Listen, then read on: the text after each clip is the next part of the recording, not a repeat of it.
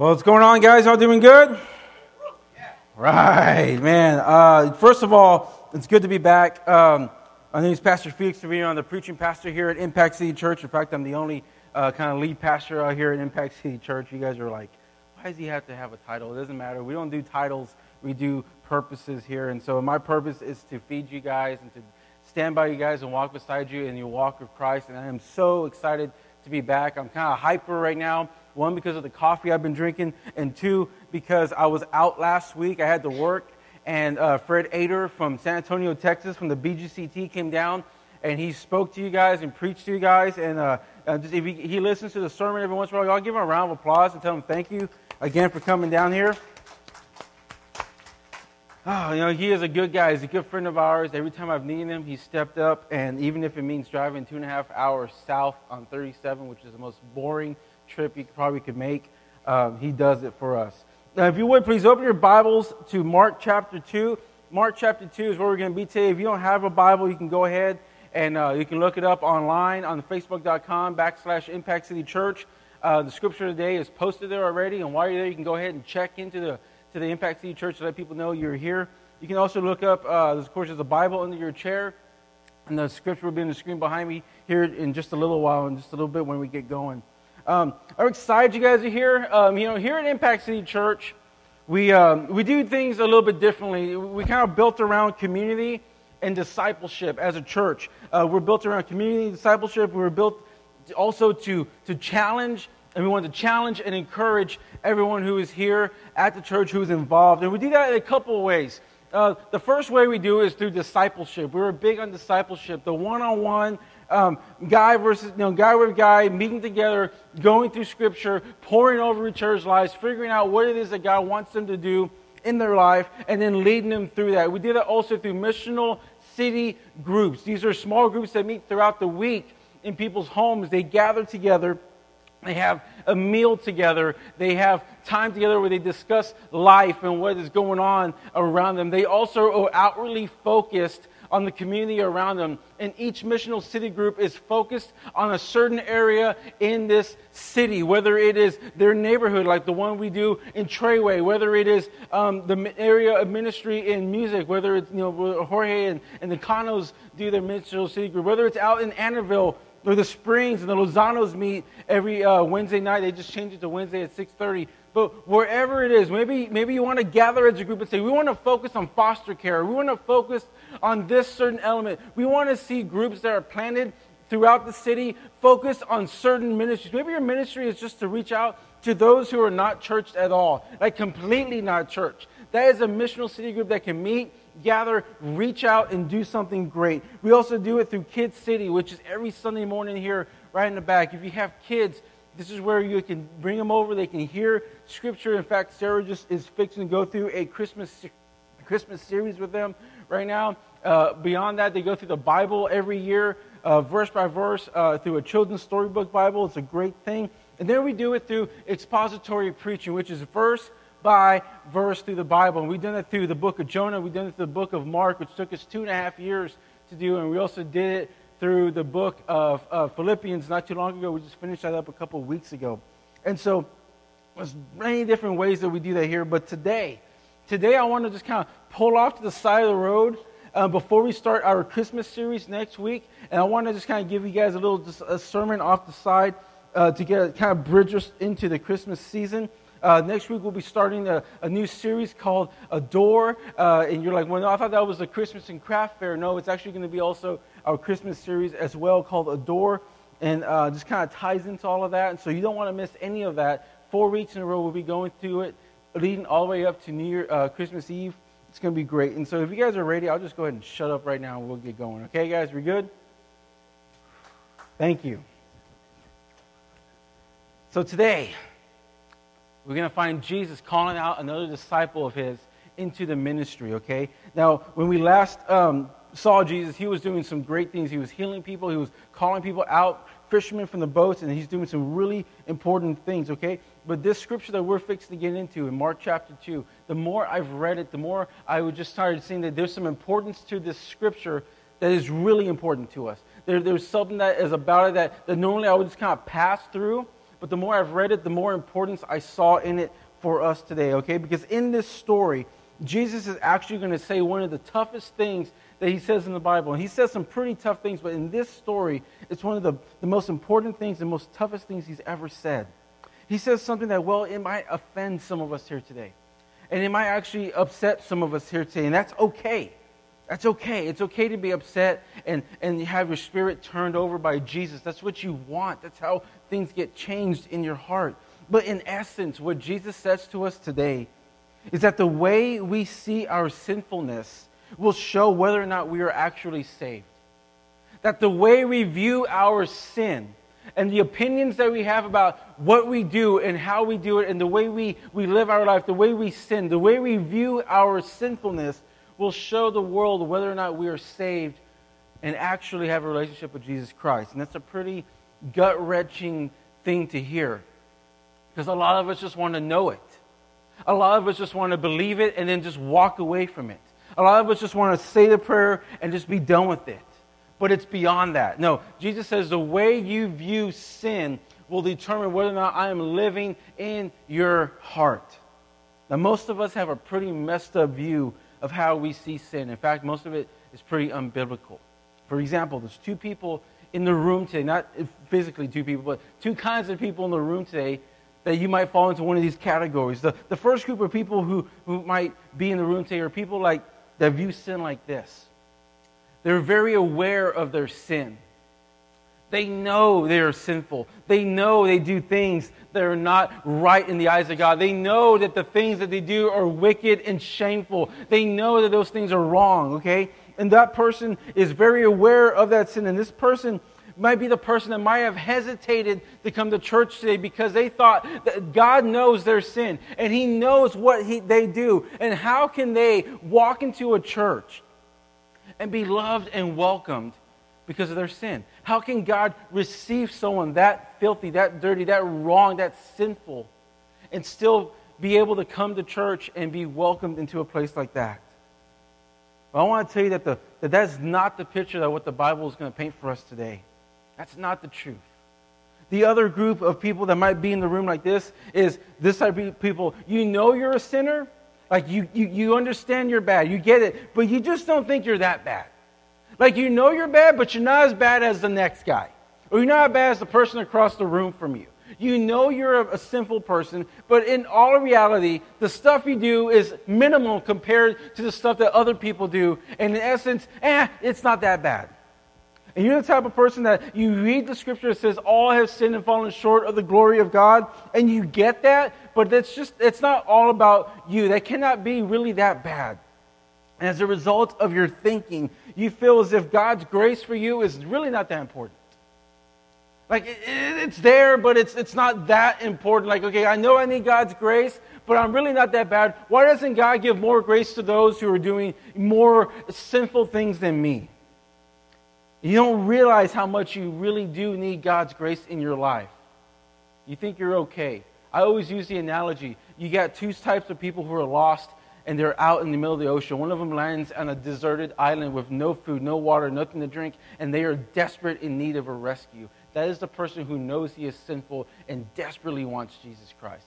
Then you have the other person who is lost in the middle of the ocean, lands on Cabo San Lucas, and he is among the great bars and the drinking and the parties and the, the girls in bikinis, and he's like, Yes, I like this place. I don't even need to be rescued. But he is equally lost, but he doesn't feel like he needs to be rescued. That's the type of person that knows they're lost, but doesn't really feel like they need to be rescued. That's the type of person that we read here today. This is the scripture that, that will speak to that today. So let's go ahead and read through this today. Uh, Mark chapter 2. Then we'll go ahead and break it down and see how it applies to our life. Mark chapter 2, starting in verse 13. Verse 13 says this And he went out again beside the sea, and all the crowd was coming to him, and he was teaching them.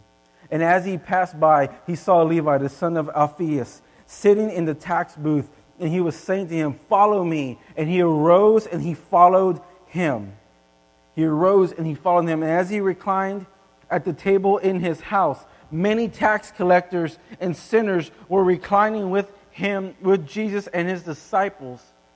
And there were many who followed him. And the scribes and the Pharisees, when they saw that he was with eating with sinners and with tax collectors, said to his disciples, Why does he eat with the tax collectors and the sinners? And when Jesus heard this, he said to them, Those who are well have no need for a physician, but those who are sick. I come not to call the righteous, but the sinner. Now, let me just kind of paint the picture here for you guys. Let me just kind of paint what's going on here. Jesus comes on the scene with Peter, Andrew, James, and John, and he's walking up. And if you remember, these are the guys, if you've been to Sunday school, you know that these are the guys that were in the boat fishing with their dad. And Jesus says, Come, follow me. And they came, they, they, they left their dad, and they started following Jesus. These are the guys that were, that were the first called by Jesus, and they're walking alongside the water. These guys were fishermen, and that's important to remember for the next part of this story that they were fishermen. And as they're walking along the water, Jesus goes straight up to this tax collector booth. There's a, there's a tax collector, and he's down by the beach. He's down by the water, and Jesus is walking by, and he, he eyeballs him, and he just beelines straight for him. And let's pause there for a moment. Because the first time I, I read this scripture, I thought, well, that's, that's, that's nothing. He's just a tax collector, just part of the story. In fact, it, it jumps really quick. It says that he called him out of the tax collecting booth and he went and followed him. Okay, that's fine. But let's break that down even more because the first part of this scripture speaks to those who are aware of their sin but feel unworthy about God's presence in their lives because of their sin. Now, why do you think that the Bible mentioned that they were by the water? Why was that? Because, little history story uh, lesson here Levi, which is Matthew, was by the water because more than likely he was collecting taxes from the fishermen that were in the lake and the ocean next to them. He was, whenever they would go fishing, they would come out, they would bring their, their, their catch and whatever they caught for the day, and they would pay a certain tax to the tax collector there at the edge of the beach, and they would have to give it back to him. Now you can imagine the thought that's going through their minds.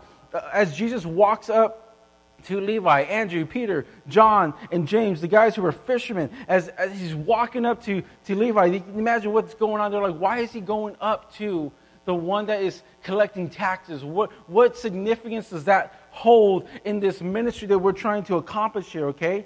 And the reason for, for them thinking that, the reason for them kind of being upset with that, because they probably did not like the tax collectors of the day. They probably did not like uh, Levi and Matthew, okay? And the reason why is because back in the day, the Roman Empire was conquering lands all over the place.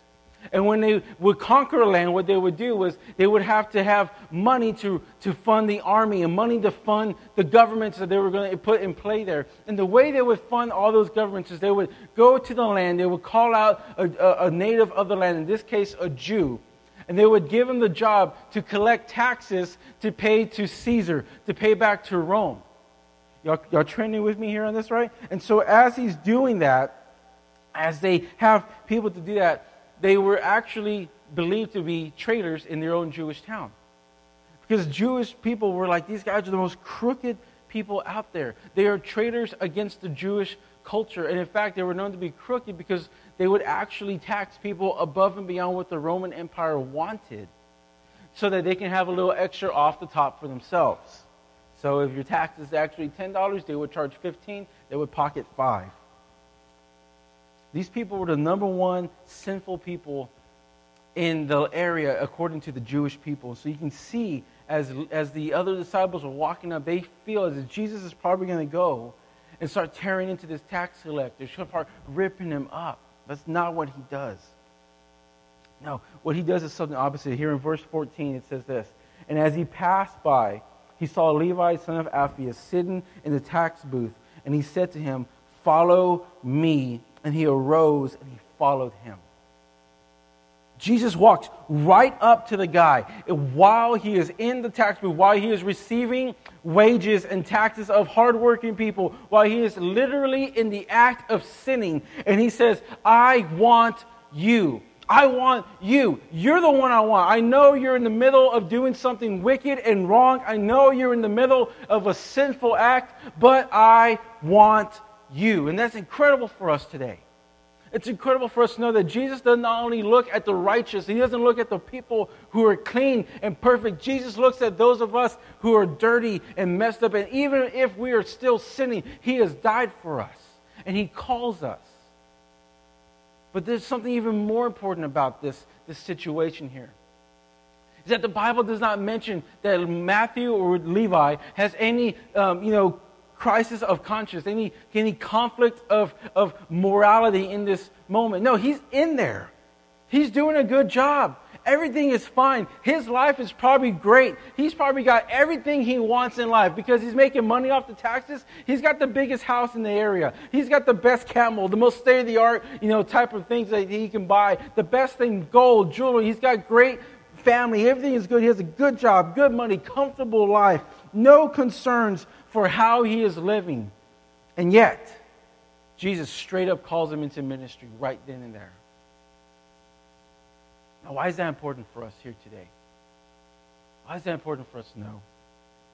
It's important for us to know because if what is holding you back from following Jesus, if what is holding you back from serving Jesus, if what is holding you back from, from integrating yourself into a church body and becoming a member of something bigger and better than yourself, if what is holding you back from worshiping Jesus, the King of the universe, if what's, if what's holding you back is the fact that you know you have sin in your life, and you feel as if you're in that tax booth and you are sinning and everything just feels great and you're finding you have no crisis of conscience, if what is holding you back is the fact that you know you're wrong in what you do, and you feel like you're not good enough to be around God, I want to tell you again that is not what Jesus is showing us here today.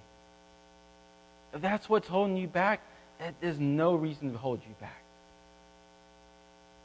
The picture of what the Bible is painting here is that there is an almighty, perfect God who is loving and just. And despite our falls, despite our shortcomings, despite the fact that we sin time and time again, despite the fact that we keep going back to the life that He has called us out of, that He still loves you and sees you as someone of great importance for His mission.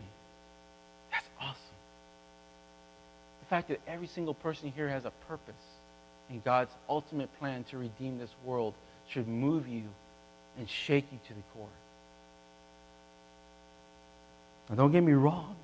He called them out of the tax booth, okay? He didn't say, hey, you can continue to be a tax collector and serve alongside. No, he said, get out of that life. Leave that life. Follow me. But the point I want to drive home here today is this that you do not have to clean yourself up before you come to Jesus. You come to Jesus, and He will clean you up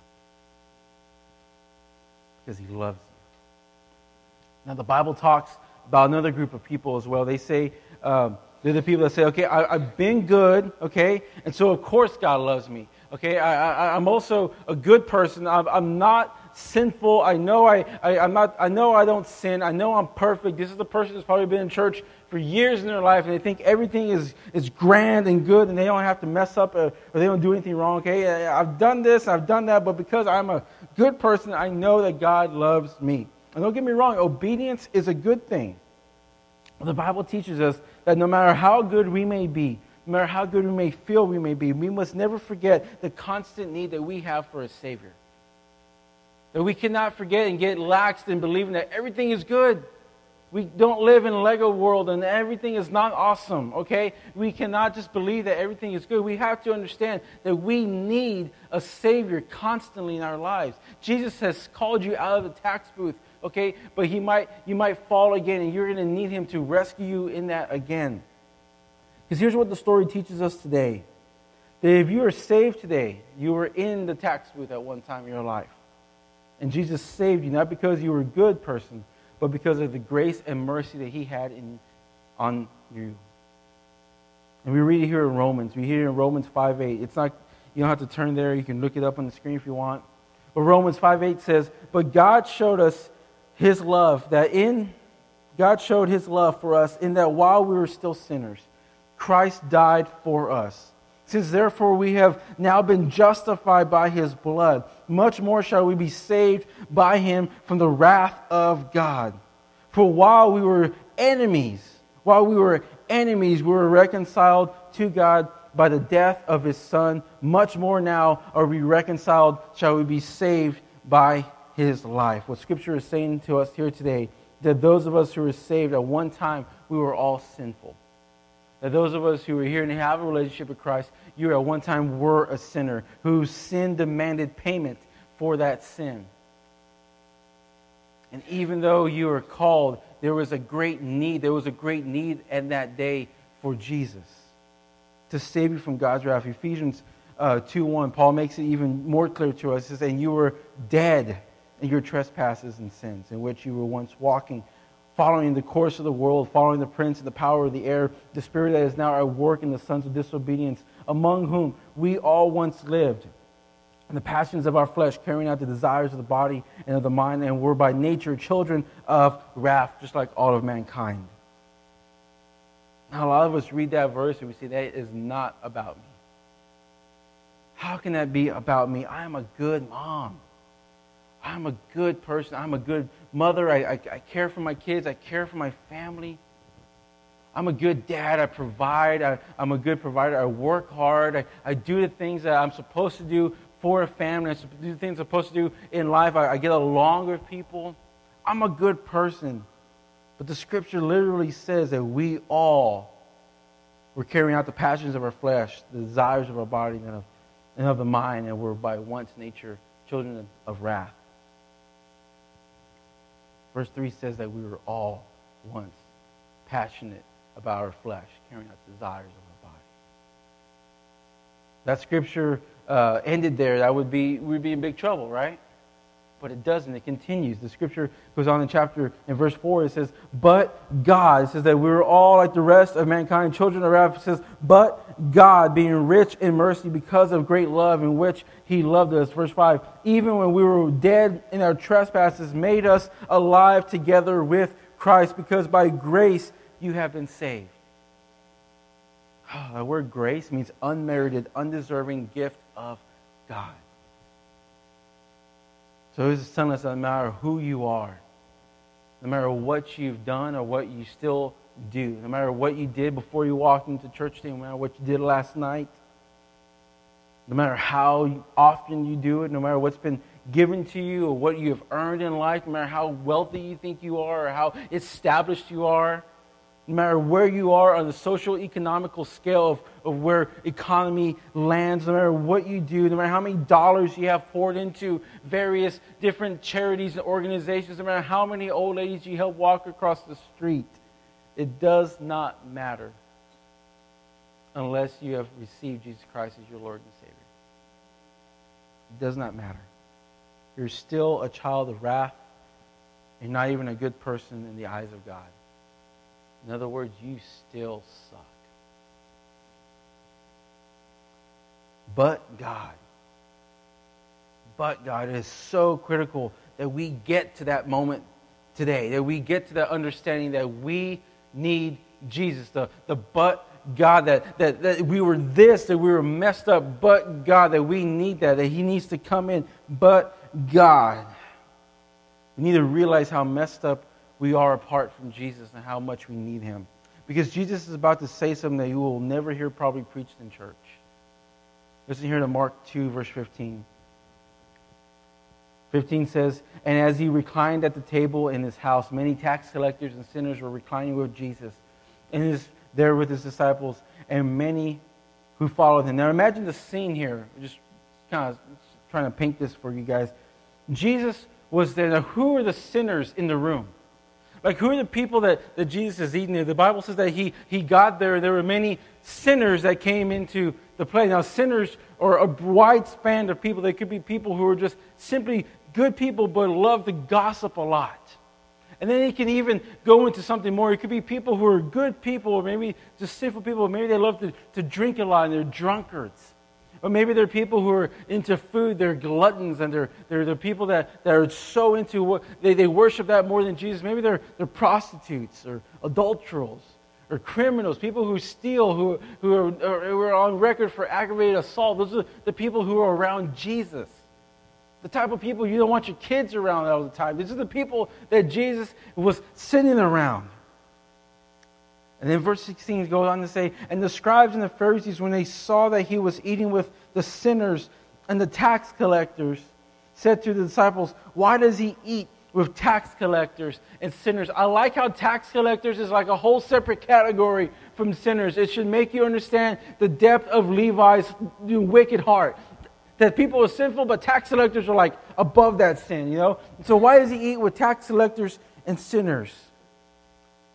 These church people roll into town and they see a, a, there's a big dinner and they walk up to their house and they look through the window, they look through the door, and there's Jesus, the spoken Messiah, the one that people believe is the one to come, the one the Pharisees know is kind of, kind of gaining support and, and momentum in this whole uh, mission that he is going on. And they see him with sinners and tax collectors, and they are appalled by it.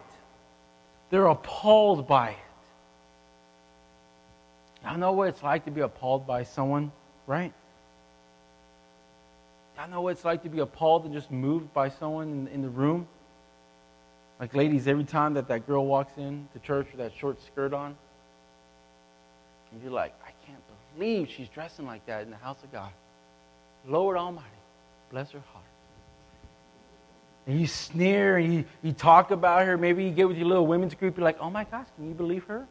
Ah, but I guarantee that there are people who we have had here in this church before. We've had girls who have dressed like that because of a nightlife and the kind of style that they've done before. And that's just natural to them. That's also what they do. But they probably have given more financially than many other of those women because they know they need Jesus. Because they know they need a place to call home. And guys, you're not off the hook either, man. You're, maybe you're the type of guy that you're sitting there and you, and you look at the guy who walks in, the homeless guy that walks in the church and sits in the back row because he doesn't feel welcome to sit next to you and your kids. Maybe he's the guy that doesn't smell very good. Maybe he's the guy that you know he's, he's on drugs. And sometimes you, you see him here and he looks good uh, on Sundays, and other times you see him on Tuesdays or Wednesdays on the middle of Staples, and he know he's lit up. And you know that, that you're the type of guy that when he walks in the room, you might hold your kid just a little bit closer. Or maybe you're the type of guy that says he can sit in the back, I'm going to sit in the front, and you're like, I, I know that maybe I should invite him to come sit with me and my family. Maybe I should go, hey, hey, come over, sit with us. I want, we want to welcome you to this church. Come sit with us, but you don't. And I can tell you that those junkies usually serve and are more obedient to the church than many people who believe they are good. Those are the people that actually end up becoming leaders here at Impact City Church. It ain't easy but they do. And Jesus says that if that is how you feel towards someone else, then maybe you should be careful because it says a lot about your heart and where you are in my relationship with.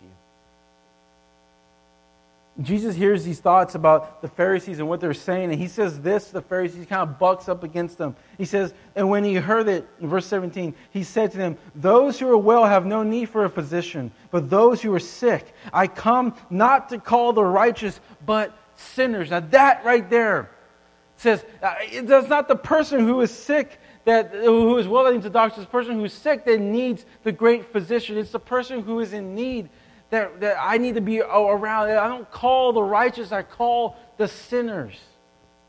Here's what that means. Is that why do you go to a doctor?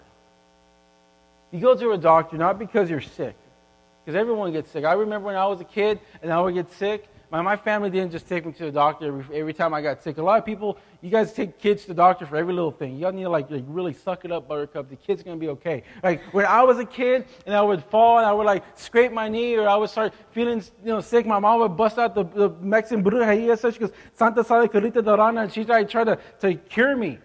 You don't go to the doctor because you're sick, because nine times out of ten, you can probably get something over the counter and take care of it yourself, okay? You don't go to the doctor because you're sick. You go to the doctor because you cannot take care of yourself. It's something that's above your control. It's something that you cannot take care of, okay? I'm sorry, but you can't do stitches on an arm if you don't know how to do that, okay? Some people need to go to the doctor for that. Some people need to go to the doctor because they have a pain in their side and they think it's just, you know, bad tamales or something, but it's really like a appendicitis or something like that. They go to the doctor because there's something that they cannot take care of themselves. That's why you go to the doctor. You go to the doctor because you cannot take care of yourself. You need outside help. And what Jesus is saying is that everyone needs a doctor. Everyone needs the great physician. Because everything that everyone suffers from, which is sin, cannot be handled by themselves. They need me. Jesus says that everyone needs this doctor. But not everyone will come to this doctor. Because there are some of us who believe we can help ourselves. And the last thing he's saying is it's pretty haunting here. Says, I came not to call the righteous, but sinners. He says, and not only,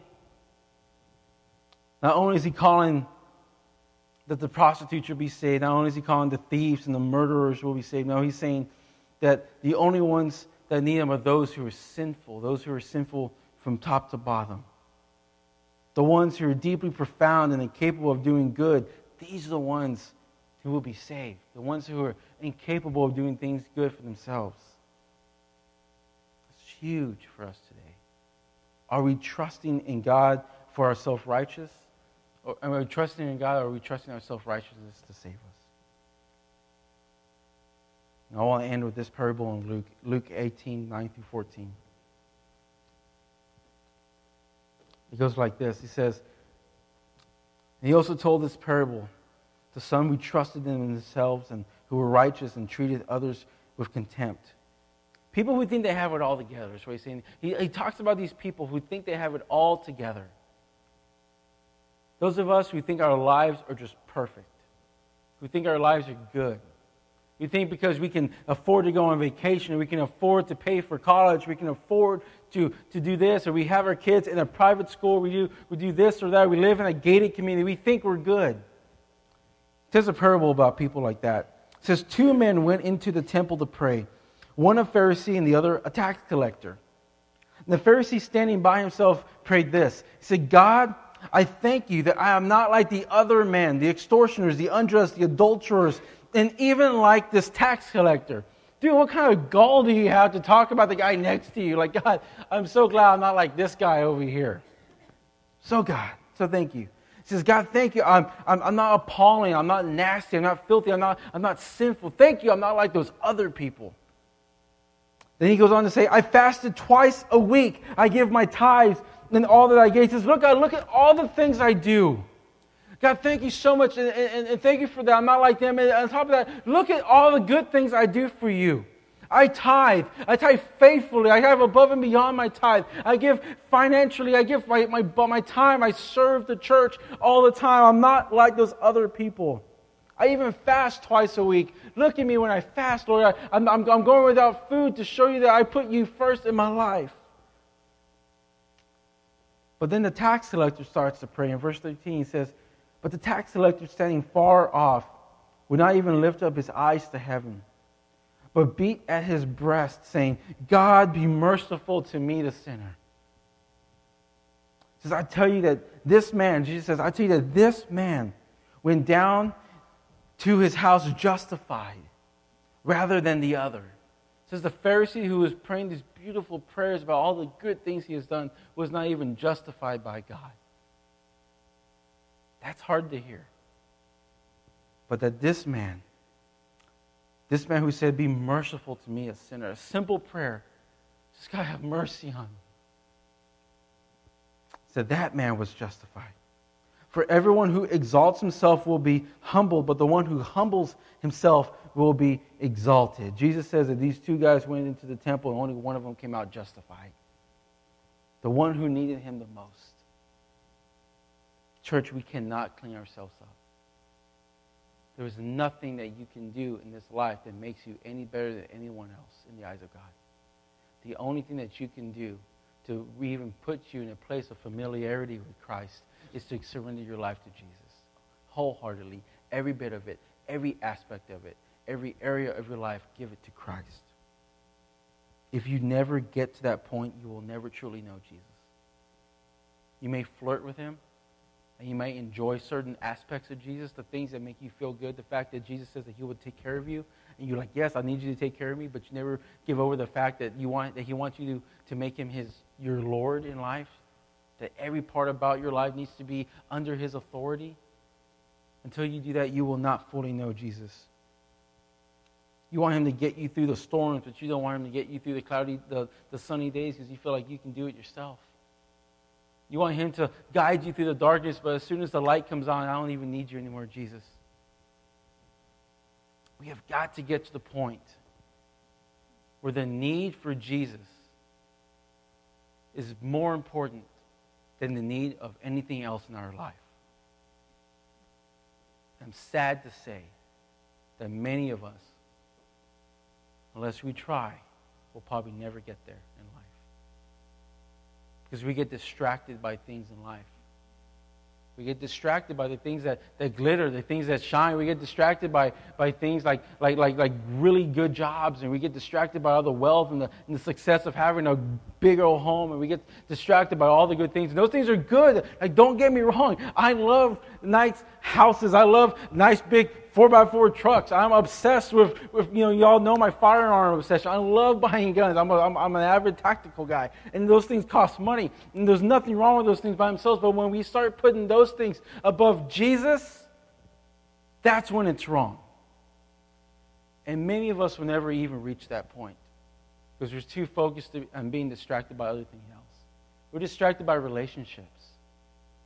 We rather pursue an imperfect person here on earth than pursue a perfect, loving God. Many of you have been hurt by relationships, and I see it time and time again where you jump back into another relationship with an imperfect person doing the exact same thing again. Follow Jesus. He will provide the things that you need in your life. Trust Jesus, and He will bring the perfect person to walk alongside you, the person, perfect person that He has called to be with you. Understand that you need Jesus more than anything else in this life. Understand that He is more valuable to you. That after everything else in this world fades away, He is the one thing that is going to remain in this life. Let's pray.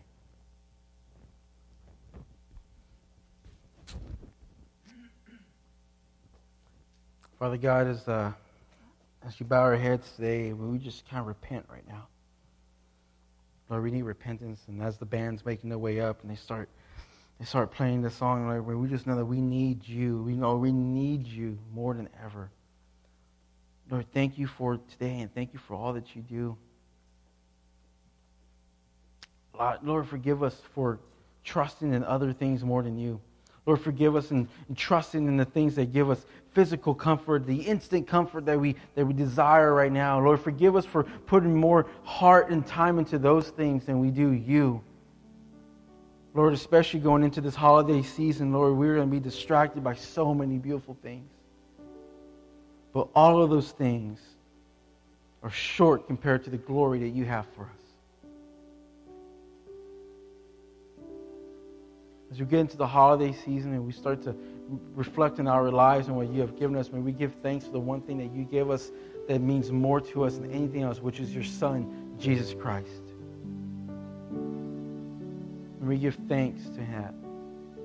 May we understand that He is the one thing that will remain.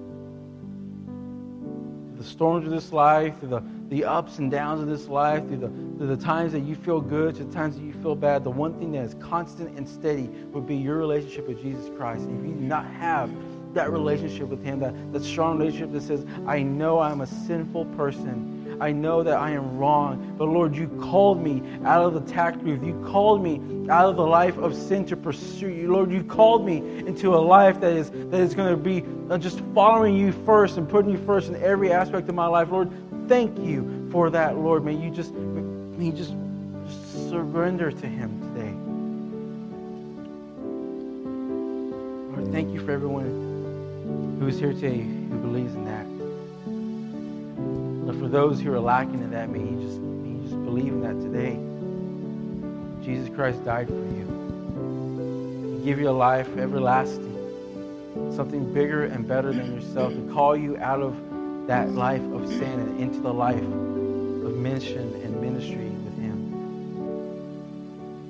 Lord, we pray all these things in your Son's precious name. All God's people said, Amen. Let's stand and worship.